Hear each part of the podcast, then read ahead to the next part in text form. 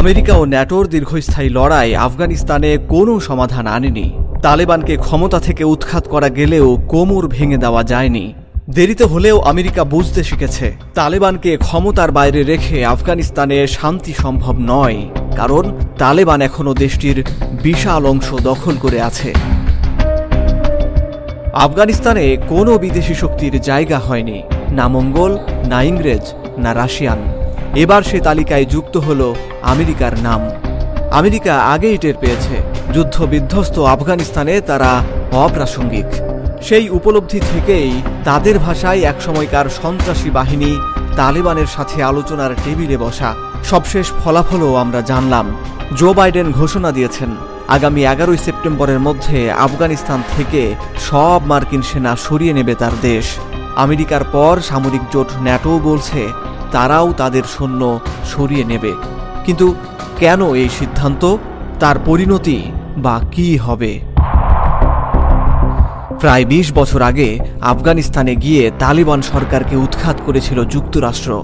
দু হাজার এক সালের সাতই অক্টোবর কাবুল, কান্দাহারের মতো শহরগুলোতে হানা দেয় মার্কিন ক্রুজ মিসাইলের বহর।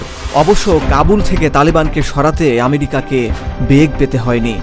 পুরনো সব অস্ত্র দিয়ে আমেরিকা ও ন্যাটোর অতি আধুনিক অস্ত্রশস্ত্রকে চ্যালেঞ্জ করে কতদিনই বার টিকে থাকা যায়।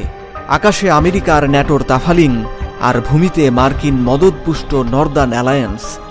একসাথে দুই ফ্রন্টে লড়াই করে ক্লান্ত তালেবান ফিরে যায় পাহাড়ে, জঙ্গলে আর দূরবর্তী লোকালয়ে। যুক্তরাষ্ট্র এখন বলছে, মার্কিন সেনা প্রত্যাহারের বিষয়টি আফগানিস্তানের কোনো পরিস্থিতির ওপর নির্ভর করবে না। মানে ২০ বছর আগে কাঁধে নেওয়া বোঝা তারা যে কোনো মূল্যে নামাতে চায়। সাবেক মার্কিন প্রেসিডেন্ট ডোনাল্ড ট্রাম্পের প্রশাসন পহেলা মের মধ্যে সেনা সরানোর সিদ্ধান্ত নিয়েছিল। যারা মনে করতেন বাইডেন ট্রাম্পের নীতিসমূহ পাল্টে দেবেন, তাদের এবার অবাকই হতে হলো। গত বছরের ফেব্রুয়ারিতে কাতার, যুক্তরাষ্ট্র তালেবানের মধ্যে চুক্তি হবার পর আফগানিস্তানে হামলা কিছুটা বেড়েছে। দুই পক্ষ যখন শান্তি খুঁজছে, তখন এসব হামলা বেশ সন্দেহের জন্ম দিয়েছে। তালেবানের ইচ্ছে মতো আমেরিকা যখন আফগানিস্তান ছাড়তে প্রায় সম্মত, তখন এসব হামলায় তালেবান জড়িত থাকার ব্যাপারটি বিশ্বাস করার মতো নয়। তালেবান কর্তৃপক্ষ হামলার দায়ও স্বীকার করেনি। তাহলে কি আফগানিস্তানে তৃতীয় কোনো পক্ষ খেলছে? কেউ কেউ অবশ্য ভারতের কথা বলছেন, যদিও বা কোনো তথ্য প্রমাণ কারও কাছে নেই। তালেবানের পুনরুত্থান পাকিস্তানকে স্বস্তি দিতে পারে, এমনটা ভারত মানবে কেন? এদিকে আফগান সরকারও বেকায়দায় আছে। মার্কিনীদের অনুপস্থিতি তালেবানকে শক্তিশালী করবে, তাতে কোনো সন্দেহ নেই। তাই আফগান বিশেষজ্ঞরা চব্বিশ এপ্রিল তুরস্কে অনুষ্ঠেয় শীর্ষ সম্মেলনের দিকে তাকিয়ে আছেন।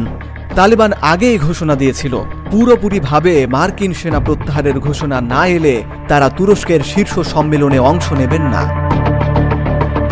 কাবুলের নিরাপত্তা বিশেষজ্ঞ মোহাম্মদ শফিক হামদাম ডয়েচে ভেলেকে বলেছেন, তিনি মনে করেন, সম্মেলনে যদি তালেবান ও অন্যান্য আফগানদের সমন্বয়ে একটি সরকার গঠন সম্ভব হয়, তাহলে আফগানিস্তান থেকে মার্কিন সেনা চলে যাওয়ার ক্ষতিটা সামাল দেওয়া যাবে। কিন্তু যদি সম্মেলন সেটা করতে ব্যর্থ হয়, তাহলে আফগানিস্তানে গৃহযুদ্ধ শুরু হতে পারে।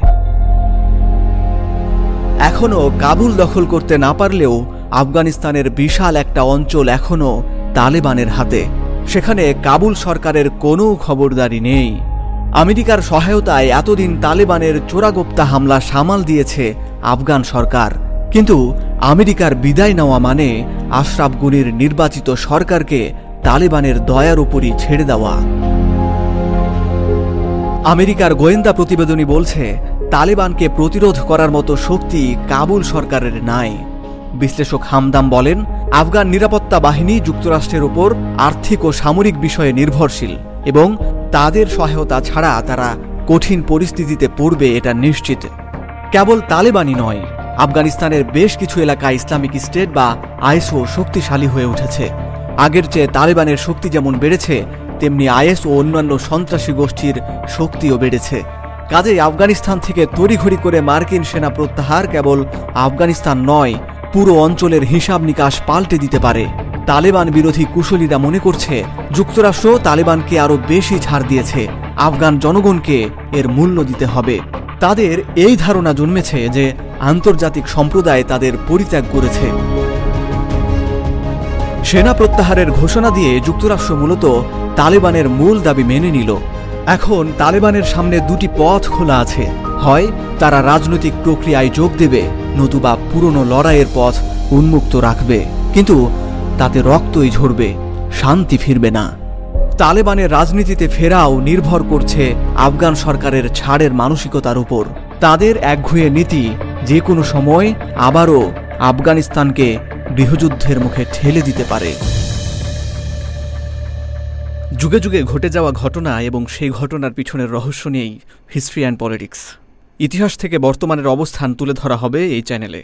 জানতে পারবেন নানান অজানা তথ্য। আমরা সঠিক বার্তা পৌঁছে দেব আপনার কাছে। আমাদের কন্টেন্ট যদি আপনার ভালো লাগে, তবে অবশ্যই লাইক দিন, সুচিন্তিত মতামত তুলে ধরুন এবং তথ্য সমৃদ্ধ এই বার্তাটি ছড়িয়ে দিন বিশ্ববাসীর কাছে।